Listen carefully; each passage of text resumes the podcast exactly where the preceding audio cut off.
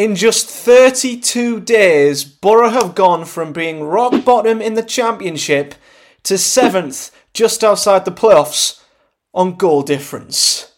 Unbelievable. As the Uruguayan curls one in.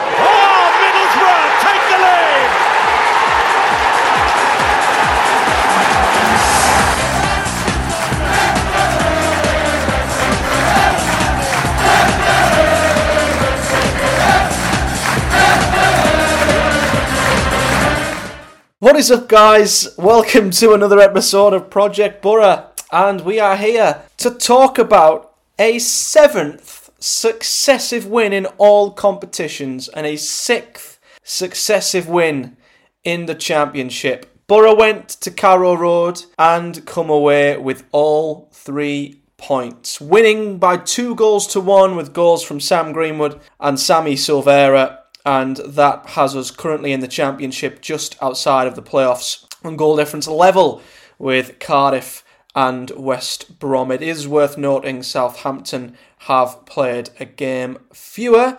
And even Bristol City and Birmingham are within touching distance. Maybe Hull as well, given goal difference. So there's still half of the championship games to play tomorrow, but as it stands, Middlesbrough, I mean, it's incredible. It's incredible that following that Sheffield Wednesday draw on the 19th, the 19th of September, we drew 1 all against Sheffield Wednesday in what was one of the worst games I've ever seen from Boro, and it looked dire. And I remember looking at them fixtures and saying, if we don't get more than a win here, Carrick could be gone. Fast forward 32 days We've won every single one of them and we're suddenly in the playoff mix.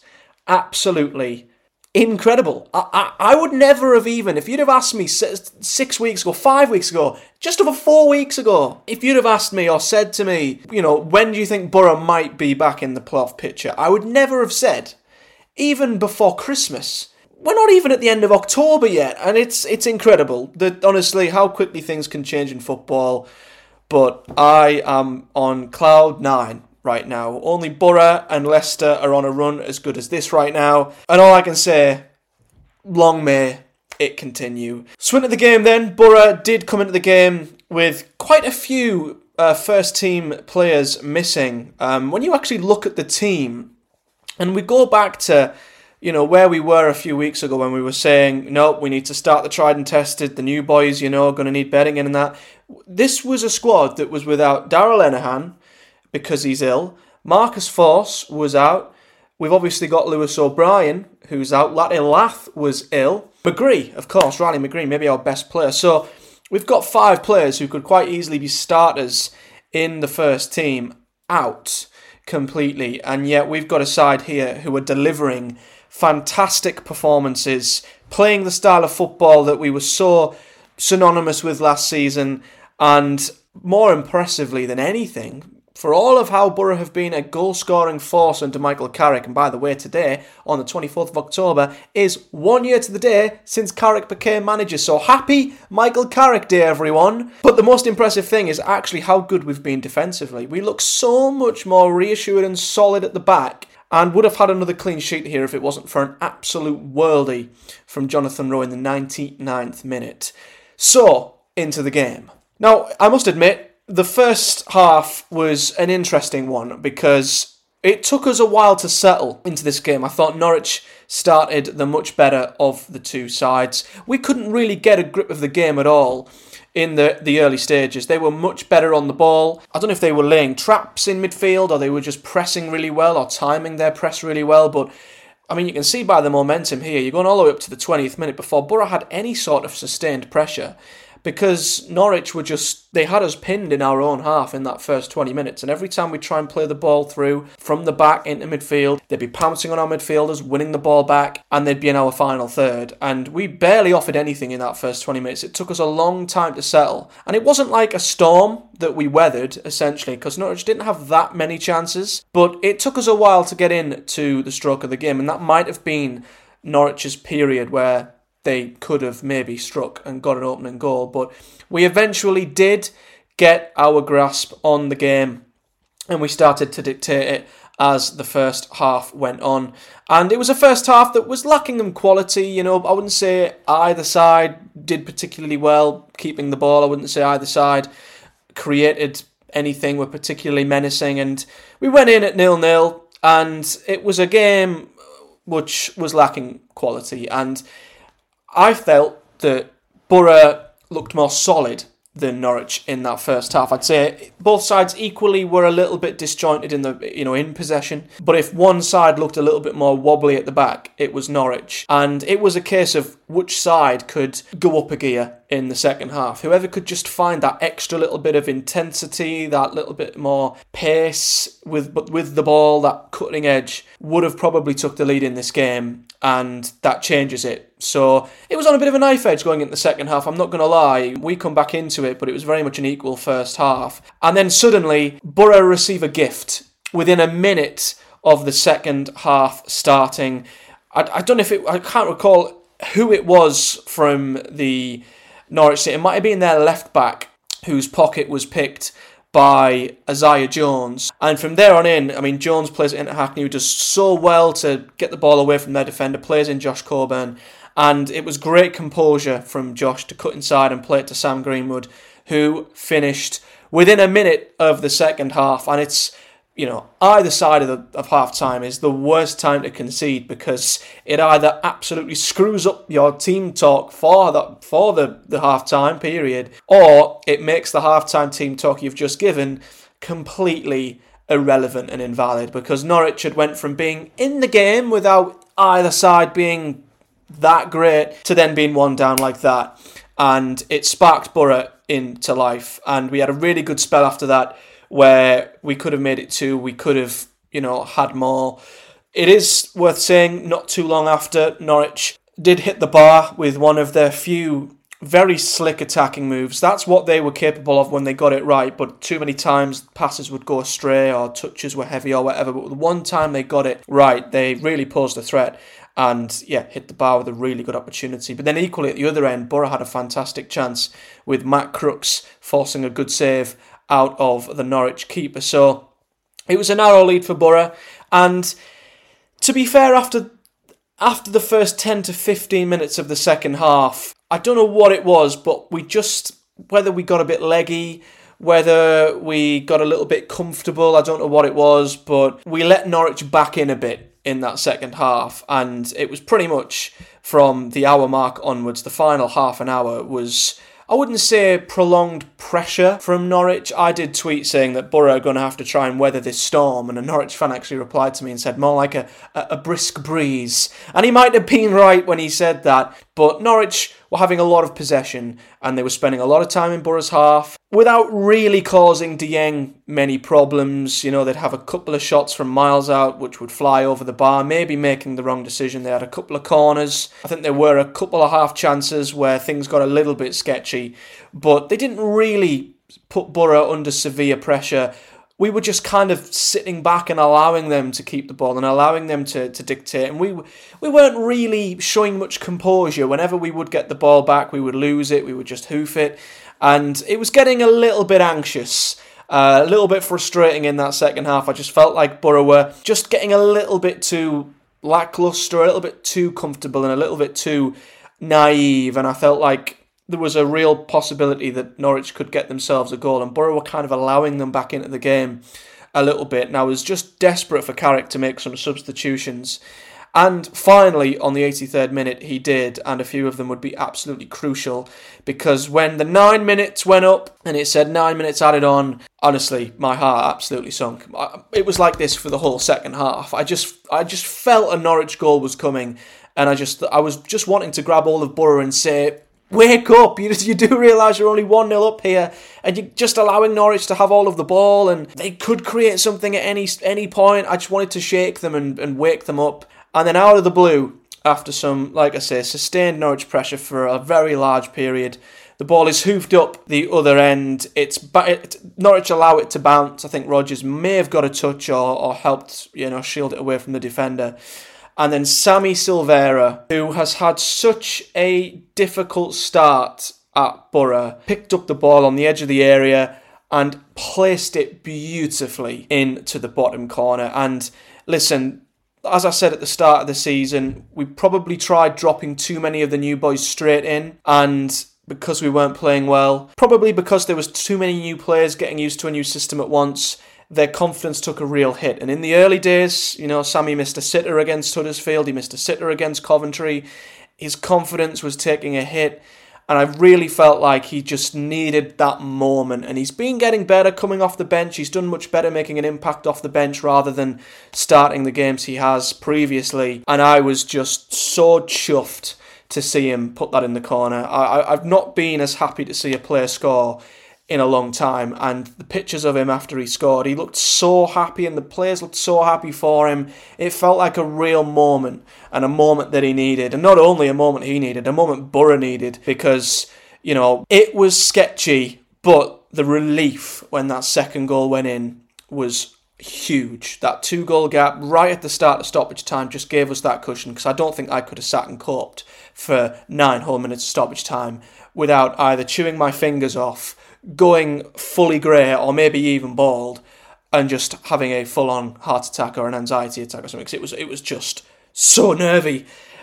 And Boro still managed to make it a little nervy at the end. And to be fair, this was right at the end of stoppage time, so I kind of didn't expect Norwich to have another opportunity after that, even though the referee did play to the 100th minute and did allow another minute to go after this, and it was still very, very nervy. Boro still found a way to make it difficult at the very end, but Jonathan Rowe, who of course had that immense, uh, you know, first five or six games where he scored, I think in every every game he scored five in his first five. He looks like a really, really good youngster. He looked really bright and was probably their best player. Scored an absolute screamer in the end of the game, in the very, very depths of stoppage time. And I was gutted for Dieng because it was another clean sheet. And the defence, I think, had still done really, really well. And we've just been undone by another absolute screamer. And we've had so many screamers scored against us this season. But if we'd have not got that second goal, if Silvera hadn't scored, that may have been a late, dramatic equaliser that would have ripped the hearts out of us Boro fans. But luckily, we got the second. Crucially, to give us that cushion, and we come out of it 2 1 winners. So, looking at the team, it was a similar side to the one that played at the weekend. More so, we had notable absentees who may or may not have been on the bench. van den Berg did come in for Tommy Smith, who was injured at the weekend, and Johnny Howson come back in to replace Barlaser. And you know, as for the team, I I wouldn't say we had the same level of composure and control as we have done in recent games, but I still thought we had spells where we were extremely impressive. And as I've mentioned, I just feel a lot more calm with Boro's backline now. You know, there was a period at the start of the season where we looked like we would crumble whenever a team would run at our back four and we're in our final third. Whereas now I feel so calm and relaxed when we're defending from anywhere against anyone. And although Dieng only got a 6.8 on FotMob, you know, he didn't have to make many saves. I thought Seny did pretty well. He was calm on the ball, was unlucky not to get his clean sheet. And the back four did great. Rav van den Berg, I think he, he was a little bit careless in possession at times, but I think defensively did a pretty good job. Fry and McNair did really well too. I think McNair deserves a little bit of praise. I mean, he's He's come in for Lenihan, who is a mainstay in the side, and I think McNair's form's gone under the radar. You know, he's partnered really well with Paddy McNair, not looked out of place, and I dare say might have made might make it a little bit more difficult for Lenihan to get straight in the back of this team, which I would never have thought of. You know, beforehand, I would have thought Lenihan was a dead cert, but McNair's making that you know, make Carrick think about that potentially. And Lucas Engel, another wonderful game from him. You know, I, just like I look at Boro's form since that Sheffield Wednesday draw, and I'm just absolutely perplexed by how well we've done since. The same can be said for Lucas Engel. I mean, he looked lost when he first come in, and now he looks incredible. Going forward, he's got a mean shot on him. His cross and his delivery is wonderful, and defensively, he's been fantastic. He, he looks the full package for me. I don't know where it's come from, but Lucas Engel, once again, proving his worth and justifying his signing. Midfield, I thought, did really well. Once again, I think they found it tough to start with with how Norwich started the game, but I think they did really well. Howson actually got man of the match on FotMob, but him and Hackney, I think, both did exceptionally well. And the front four did well too. I think Isaiah Jones posed a threat at times. Crooks did what he's done a lot recently. He was effective in that number 10. He kept the ball really well, retained possession, brought others into play. Wasn't as creative, but I still think was very effective. And Sam Greenwood did really well. He was probably one of the few players who wasn't that effective at the weekend, but he was great today and yeah, got his goal and did really, really well. And Josh Coburn had a better game too. He's been a hot topic amongst Boro fans recently, Josh Coburn, and I, I'm not exactly that sure why. I think, you know, he's, he's a young lad, he's going to have good games, he's going to have bad games. He did better, I thought, tonight. You know, he, he didn't really have much didn't have didn't create much of a threat in front of goal. That all come from behind him, but his touch was better, his hold up play was better, and I thought he, he made a, more of a difference up front than what he did at the weekend. So, you know, we've got to expect it when we've got Josh Coburn in. He's not going to be great every week, and I thought he had a pretty good game tonight, if I'm honest. And then as for the subs, I think they all did pretty well, despite them all coming on ridiculously late. Obviously, I'm so happy for Silvera that he got his first goal. I thought Bangura did well when he come on for Engel. Rogers didn't have much time to do much. Great to see Dijksteel come back for the first time this season and Barlaser come on as well. But yeah, you know, you look at the momentum, that's what I mean. It was all Norwich all second half without doing too much damage. Um, but that second half, that second goal for Boro was absolutely crucial. And this is what I mean about Nor- Norwich's possession without doing much with it. They had more of the ball than Boro, which not many teams can say. That was mostly the second half, if I'm honest. But they, they had an XG of 0.5. That really says it all. I mean, Jonathan Rowe's screamer was an XG of 0.02, which is crazy. They only mustered 13 shots, but only two were on target, whereas Boro had an XG of 1.1, 19 shots and eight on target. So we're still, you know, more than creating enough to win these games. But this is what I mean about the first half. I think they had more accurate passes than us. We weren't quite at it in possession tonight, but we still found a way to win. So as I mentioned, the table is really good reading for Boro. I can't quite believe it, to be honest with you, where we are. You know, winning, winning six games in a row. I mean, literally that read seven games played, two, you know, no wins, two draws, five defeats, and now we've just slapped six wins on there. Goal differences back in the green, and we've had six straight wins. It's it's incredible. And with Stoke coming up at home on Saturday, Stoke, of course, have been up, they've been down I'd like to expect us to get a result there at home on, on Saturday. You know, Boro could well be in the playoffs by this weekend, which is absolutely unbelievable. I just can't think of the, the adjectives to describe this turnaround. But you know what? Should we be surprised? We saw this last season when Carrick first came in. We went on that unbelievable run. Hopefully, we've managed to rectify our issues a bit earlier this season. And if we can get to January strengthened again, who knows where we'll end up as there is still a hell of a long t- a hell of a long way to go this season. But that's my thoughts on this performance. Not the greatest in terms of a full 90 minutes, but we had good spells. And when we had good spells, we made them count and continued to defend really well and limit the opposition to huge chances. And you know, you, you know what? When you look back at them early games when we were getting beat and we were out XGing the other sides and you know we were doing everything right but the results just weren't going our way and we were fifth for expected points and you sat there thinking how the hell have we not won a game yet with all of these stats seemingly and the data being in our favour it's it's levelling out now and and the data and the proof and everything Carrick said in the early days you know when he kept saying in them early press conferences I'm seeing positives things will turn around we're doing the right things and fans were you know, understandably skeptical. It's all there for everyone to see now, and the table is starting to reflect that too. So let the good times roll on here at the Riverside.